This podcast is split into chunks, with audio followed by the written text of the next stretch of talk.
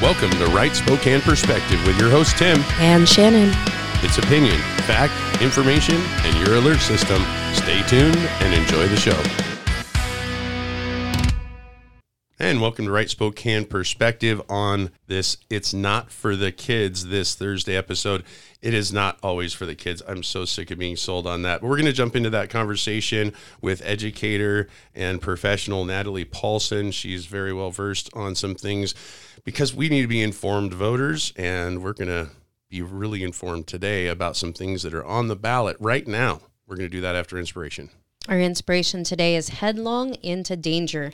In eighteen ninety-two, a resident with cholera accidentally transmitted the disease via the Elbe River to Hamburg, Germany's entire water supply. Within weeks, ten thousand citizens died. Eight years earlier, German microbiologist Robert Koch had made a discovery. Cholera was waterborne. Koch's revelation prodded the officials in large European cities to invest in filtration systems to protect their water. Hamburg authorities, however, had done nothing. Citing costs and alleging dubious science, they ignored the clear warnings while their city careened towards catastrophe. The Book of Proverbs has a lot to say about those who see trouble yet refuse to act. A prudent person foresees danger and takes precautions. When God helps us see danger ahead, it's common sense to take action to address the danger. We wisely change course, or we ready ourselves with appropriate precautions that he provides. But we do something. To do nothing is sheer lunacy. We can all fail to miss the warning signs and careen towards disaster. The simpleton goes blindly on and suffers the consequences. In Scripture and in the life of Jesus, God shows us the path to follow and warns us of trouble we will surely face. If we're foolish, we'll barrel ahead, headlong into danger. Instead, as he leads us by his grace, may we heed his wisdom and change course. Heavenly Father, please help us to listen to you and to turn away from danger. In Jesus' name, amen. Amen. It's time to turn away from danger this Thursday because it's not for the kids, and we don't want them to be in danger. And the most dangerous thing is debt. Well, it's servitude, debt, debt servitude. All, all of the really what's dangerous is lies, because it leads us down a path that the lies get bigger, and we keep hearing about it's for the homeless, it's for the community, it's for this or that. And we always hear it's for the kids. And I think about the world that we're living in, and I, I think about all the overtime I work just to pay the same bills we paid before I got all that overtime. And it's because the house payment went up, all the insurance costs went up. Actually, we're going to be having a conversation about that tomorrow, about the cost of rebuilding your house. You got to pay for more insurance because government created this inflationary cycle that we're in. And so our costs went way up. But one of the big beneficiaries of all of those costs going up, instead of that one hundred fifty thousand dollars house that's now four hundred fifty thousand dollars, the biggest beneficiary is government entities like your public school system that gets, I don't know, a dollar, two dollars, three dollars, five dollars per thousand, depending on which school district you live in. So their budgets have already been bloated in past decade or so as the cost of housing has increased. And they are again asking for more money. It's on the ballot. You probably, depending on what school district you live in, it's going to be a different price. We're going to talk probably more closely about Spokane Public Schools today. We got Natalie Paulson in the studio with us. Thanks for coming in. Absolutely. Thanks for having me. So you had a little bit in the hand of uh, talking about and, and writing the uh, con statement, right, for the for the initiatives? Yes, I did. Well, levies and bonds, not initiatives. Levies and bonds. Yes. Tell us some of the grassroots of how you ended up doing that. Well, first of all, the school district is supposed to find somebody to write the pro and the con statement, and they never seem to come up with anybody to do the con statement. And then it goes through the auditor's office, and you have just a couple days to figure it out. Hopefully you know what's coming and prepared, and you get it submitted. So, so somebody's got, there's there's no watchers on the wall here saying, well, there needs to be a con statement because we're getting conned with these it's for the kids statements that they're giving us, because The, the money's not going to the kids. The money's going to administration. And over the years, I've seen this happen, which is why it's been quite a while since I voted for a bond or a levy for the schools, because I saw teacher pay increase three or four percent. I saw administrators' pay go up sixteen percent. And that was probably a decade or two ago, but I've kind of seen that trend happen. But then I also saw, oh, a new administrative building. What happened after that? More administrative offices. I'm thinking, I don't know. This is for the kids. Yeah, I'd have to agree. And if we're going to first kind of start with bonds, I always think bonds, buildings. So we have to kind of separate them a little bit. And I have to give a little disclaimer. I also feel that everybody should have a both sides to everything they're voting for. So I've gotten a little flack from, we'll say, unnamed people that work for Spokane Public Schools for putting in an against statement. But isn't that our democratic way in this constitutional republic to have both sides to an argument? No, it's only democratic if they like the idea. Oh, uh, yeah, that's, that's right. That's, that's, forgot. That's the new the new democracy is the people that want to control things and take more money are the ones that are right. Yeah, and it seems like not just the school districts, but government overall. We have these politicians that are in Olympia right now that are supposed to be funding public education, according to the McCleary decision. I know you're going to bring that up soon. But they're doing all sorts of different things to take more of our money while they all campaigned. And by the way, we'll be campaigning again this year to run for office, the whole House of Representatives, said they were working on affordable housing. How can you increase our cost of living and our taxes and everything else and say you want to be a politician for affordable housing? Well, and how do you have affordable housing when your property taxes have skyrocketed? They're up at least forty percent, if not more. So yeah, I think every countywide, I did over that. It was forty-nine percent countywide. Yeah. Uh, our property taxes, uh, you know, went up. And I think about grandma. I think about, well, I mean, I guess I'm getting older. Maybe it's not grandma. Maybe it's just mom, right? I'm thinking about the elderly that they're paying more to live in their house now, just paying the property taxes. They're getting taxed out of their homes. They're getting taxed out of their homes. They're paying more now than when they were raising their children in the house and paying a property payment. Correct. And I know I don't have the exact statistic today, but it's probably not hard to find. We at least sixty percent or more goes to public education from our property taxes. So that is a large chunk of money. Yeah. And so if we want to talk about bond real fast, let's just talk about the fact that Spokane Public Schools, I'm not talking about any other school district. I also got some flack today from some people in Mead. I have no idea what Mead needs. I have no idea. So you don't have to come after me. I'm talking about Spokane Schools. Okay. And Spokane Schools has four outstanding bonds. One of them is to expire this year. So we pay them for twenty years. So we are paying off the two thousand three one hundred forty-five million dollars principal. That doesn't of include that interest. So if I just do the two thousand nine, two thousand fifteen, and two thousand eighteen bond that we are currently paying, and we will be paying that for quite some time, that is nine hundred seventy-two million dollars. We're real Nine. close to a billion. Principal, not interest. Almost a billion dollars. That it's all, almost a number most people can't wrap their heads around. It's so huge. And now we're looking at schools. Since we're on bonds, this is buildings. Mm-hmm. I'm looking at schools, and, and I see little private schools that people are taking their kids to, you know, whether it's Christian or Catholic or, you know, just a private school.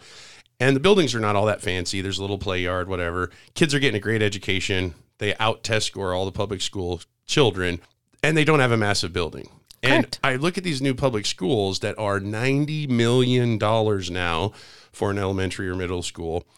And they have these like twenty thousand square foot areas that are two or three stories high, just as an empty space when you walk in the door, and they say it's a environmentally friendly school. It's not even financially friendly, you know, for the taxpayers, because they have all this wasted space. And then you have to also pay for the electronic reader board like it's a bank. So I want to, I yeah, it's new and shiny and it's beautiful, but is it providing a better outcome? And one of the things that a parent said to me that I think this is important, well, my kid deserves the best. Absolutely. But does your kid deserve a future? We are putting them so far in debt, our grandchildren are going to still be paying it off. Well, if these kids are getting the best, then their parents should be able to afford new flooring that hasn't been replaced in thirty years in their home, instead of paying the schools to have massive open spaces that don't educate their children. If it's the best for the kids, let the parents be able to get new flooring instead of raise their taxes. Well, and there's a dirty lie here too. The dirty lie is always, this is not going to raise your taxes. This is just a replacement levy. They say that verbiage, but the assessment value of our homes has gone up so much. Our properties has gone up so much. Of course, it's an increase when you're in an inflationary cycle. Well, and we'll get to levies soon, but even the bond, they try to say that we will have a stable tax bill. How is it stable when my property taxes have, you know, gone up at least forty percent? I'm saying forty, I'm being conservative. Right. That makes things higher. Do this simple math. When you will actually, most consumers, they will go to a specific place to get a ten percent discount. So your ballot that you have in front of you is to get a forty percent increase. That's the way we should be looking at it. Hey, that's a good way to look at it. And I think we need to learn to live within our means. How about if we pay off the bonds that are currently outstanding before you ask for another one? I, I might be willing to vote for it, but right now we are too far in debt. A billion dollars. That's just principal. I want to keep reminding everybody that does not include interest. So let's talk about the current one. It's a two hundred million dollars bond, and we would pay that for twenty years. So if we approve it in twenty twenty-four, it will be paid off in twenty forty-four. And that is, at least at this current interest rate, another one hundred twenty million dollars in interest. So it's two hundred for the principal and one hundred twenty just to pay the bank because we want it. That doesn't make sense to me. Well, and so this is bond, we're talking about bonds still. When I think about building something, there's a really interesting thing. It's kind of like zoning, and you look at properties. Most of the time, they're they kind of They try to make them square to some extent. Like the city blocks all throughout the city, they're square because it just makes sense for infrastructure that it's square. And you look at most houses, and most houses are built kind of mostly square. Doing that, you reduce the amount of exterior walls that, for one, you have to build, and also it makes the building more efficient because you have more interior walls. And I'm seeing these schools getting built, and they look like college campuses. They do. And well, the they're beautiful. Remember, I, yeah. I've said that multiple times. Great job. Great job. But they don't look efficient. They look like they were built by narcissistic people that had more money than could ever exist. Oh, but here's a great thing, Tim. They say that if they get this bond, the state will match forty million dollars. I think that's taxpayer dollars too. Well, the problem with matching it with, so if If you give us more of your money, we'll take more of your money. That's what that sounds like. Yeah.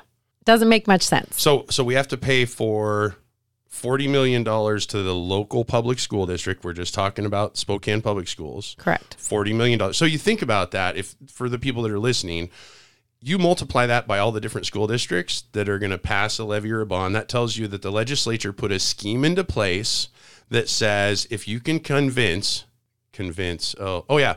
Focus on the word con.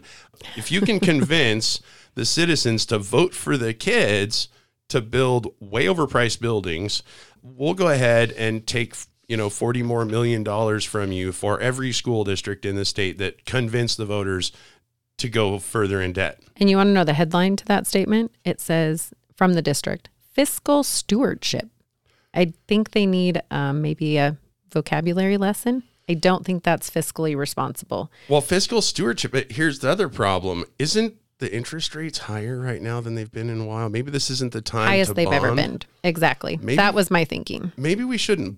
We were fiscally responsible. We wouldn't use the credit card right now. We would start doing some, you know, crunching the numbers like it, like an eighth grader would do in math class to, you know, make the, the balance thing work, you know, balance that checkbook. Oh, wait, we don't teach them to balance oh, checkbooks. But only eleven percent of seniors are passing math proficiency, but they have a ninety percent graduation rate. So maybe that's the problem with the math. eleven percent of seniors passing math proficiency. Math proficiency, eleven percent. Well, well, we should give them. Uh, but they're graduating.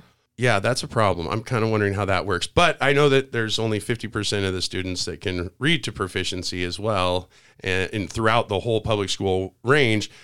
And we have now, just in last week's newspaper, we have a new move that wants to put uh, classrooms into a multilingual style setting. So, yeah, can't teach them English, can't teach them math, but they're going to learn Swahili. Is that a language? I don't know. Anyways, we're going to take a break. We're going to be right back with Natalie Paulson. We're going to talk about your bondage and your levies, coming back after the break. And welcome back to Right Spokane Perspective. And it's not for the kids this Thursday episode. It's so frustrating that we get lied to that it's for the kids. And they use kids in so many political ways. And what I think most people would want, Natalie, is that we actually do see taxpayer resources going to the, the kids. And I don't know that these big monstrosity schools they're building is actually good for children. I think making the schools more like a hospital that's hard to navigate and find places, maybe it'd be easier to get to and from class instead of having giant schools with courtyards and corridors. Maybe that's a little intimidating for a ten-year-old.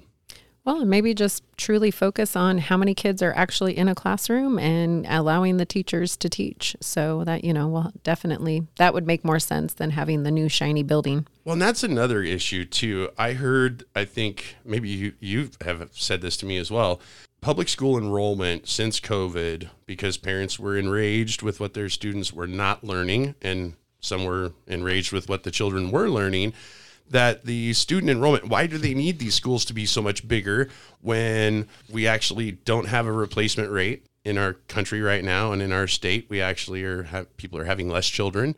And we had like a five hundred percent increase in children that were either going homeschool or going into private school options. Yeah, and if we want to talk just about Spokane Public Schools, enrollment is down from two thousand nineteen. Um, we had a small increase from last year to this year.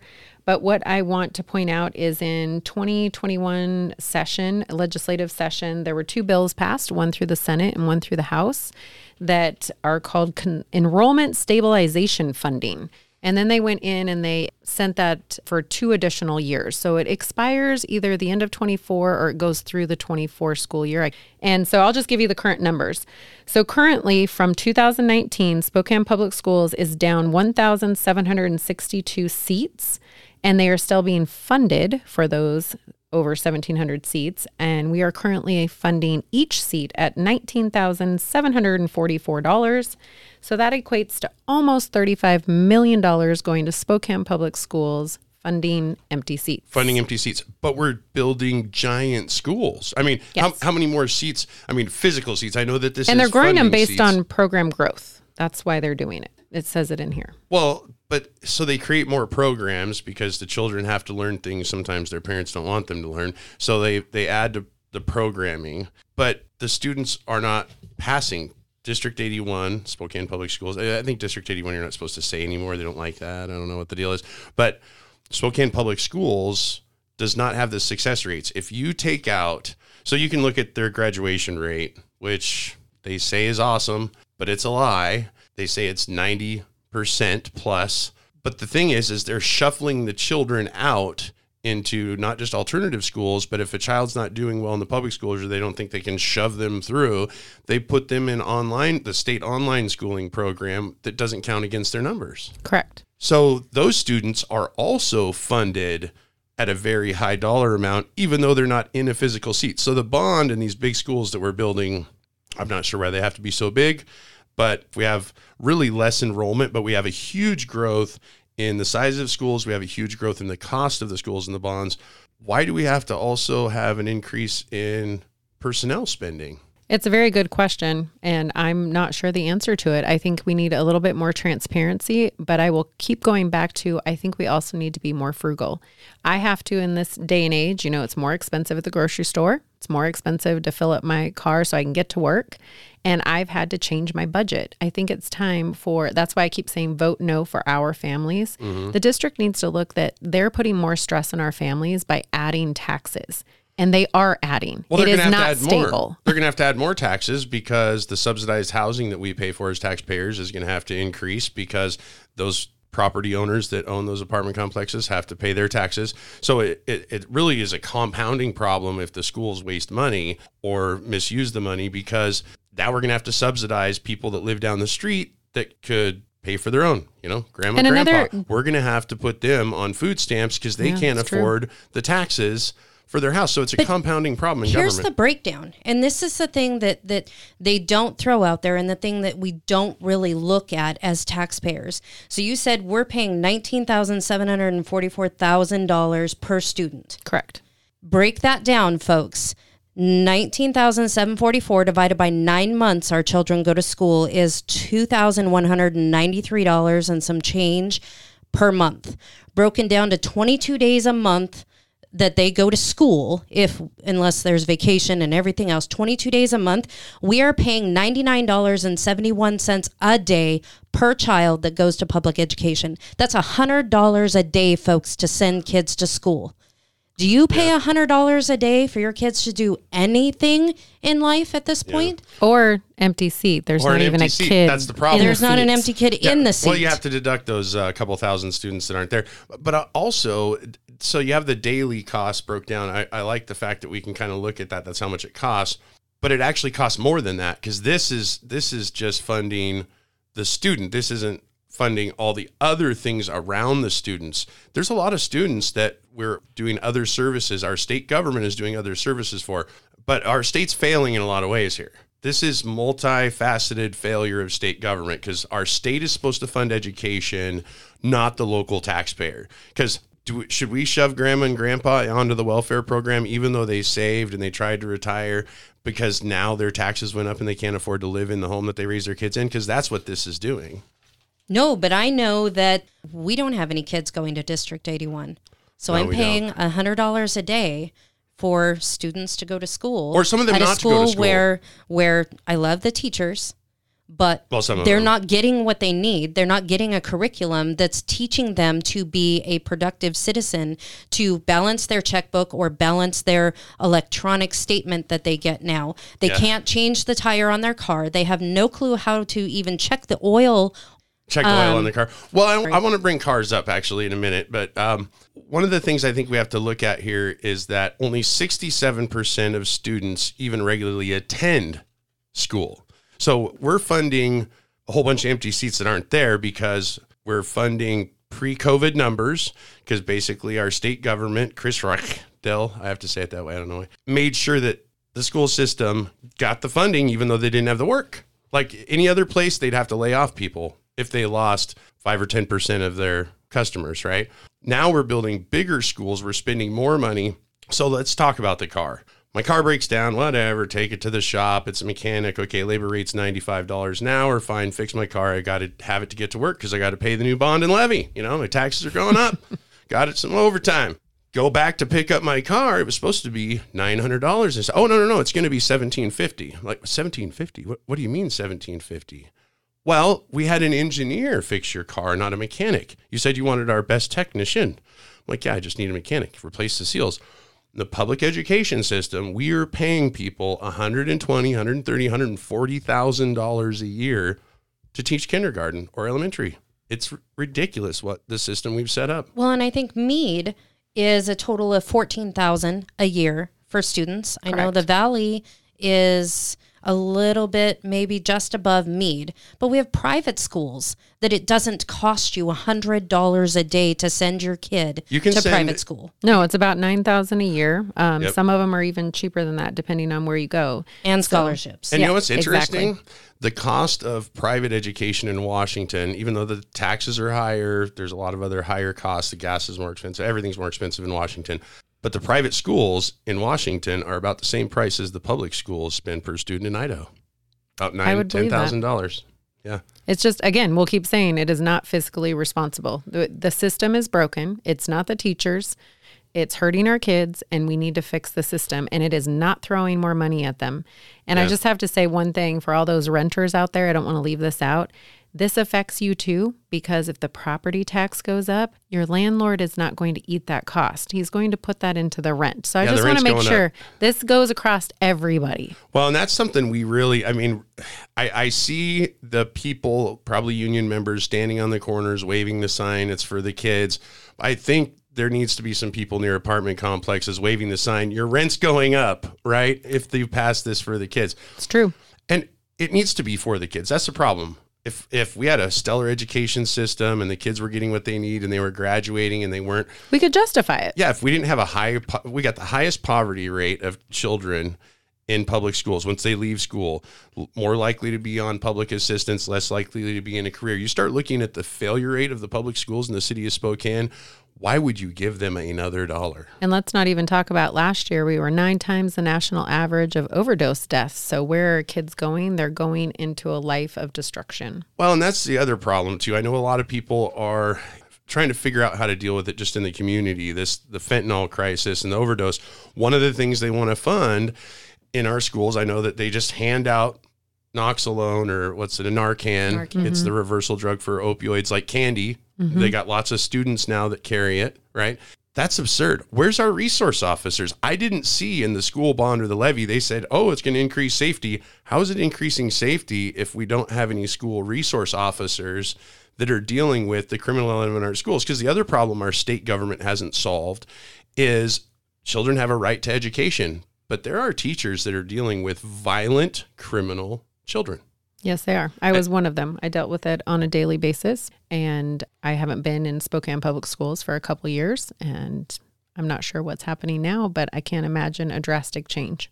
And I think that's something, safety for the teachers and the other students. We have an obligation in our state constitution to fund education. Basic and education. Basic education. Yes. Good point. Good point. And, and they've, you know, trying to change that definition too, because here's the other thing with the bonds and these levies. We think K twelve education. Well, we're actually putting preschools and pre-preschools into public schools now. So now we're funding three, four, five, six year olds, right? And, and younger, maybe. I, we're going to have childcare here soon. There's going to be, you know, diaper changing stations in the public schools. And it's, yeah, it's, it's our state government's out of control. The local education system, I think what their demands on the taxpayer and the citizens are, is it's out of control. But we're also going to add healthcare. We're adding more school counselors, and children are now gaining access in middle schools and high schools to healthcare that their parents don't know about. Uh, they want a medical, medical clinic. Yeah, they want a medical facility in every school. And I think that's where your numbers come out. We're spending so much time trying to do everything when that's not what the goal of public education is. The public education system is to educate our children on basic education. Yeah, it's supposed to be education. And if we could get back to that, teachers could teach, and we would be sending kids into the world that are proficient in reading, writing, math, science, history. Civics. And the public civics. schools. Ooh, civics. civics. Civics. Well, there is the one thing on the civics that they do, and that's those those electronic reader boards that they all spend a million dollars putting on every school now, that the only thing it really does is tell people when to vote for the school levies and bonds. Yeah, but they don't want to give you two sides of the argument. They just want you to know one side. That, so, yeah, vote yeah. for the kids. Vote for the kids. Vote for the kids to be more in-depth. And I say vote for up. vote no for our families. It's time yeah. to give our families a little bit of a break. Maybe that'd be less stress in the family and actually help the kids. I like, think, well, having less tax burden, I, I'm I'm thinking in the twenty years in the house that I live in, in Spokane Public Schools, taxing authority area, I think our taxes have quadrupled. I think we're paying right. almost quadruple what we paid uh, twenty years ago. And what are we seeing for it other than shiny, fancy stuff? Oh, and an electronic reader board. We're not seeing results. In fact, I think those report card numbers for our education systems are actually getting worse there with more money. So so I know that you said in an article and, and in a statement that they need to do more with less. And I always try to look at both sides. They can actually do more with more because they've always gotten more. So I don't think less is a problem. I think they've got so much money. They're a wash of money. They just need to use it wisely. Yes, I think we need to get to that actual title that they put in their statement of fiscal stewardship. I think they need a lesson on what that actually looks like. I think they do. And and we need to start as voters, as taxpayers, as parents, as people in the community. You know, we want our children to know how to balance a checkbook and see a, a future where they're not, you know, just living on the taxpayer. But it seems like we have an education system that looks a lot like a welfare recipient that doesn't want to go to work for that extra money. And I've got a great, great question to leave you on the bond. How does debt, buildings, right, this debt of bonds, how does that enhance learning? Like, I really want somebody in Spokane schools to answer that. How does debt enhance learning? I think it enhances the cost of learning because you have to pay for the debt. And by the way, that debt is not on a fixed percentage.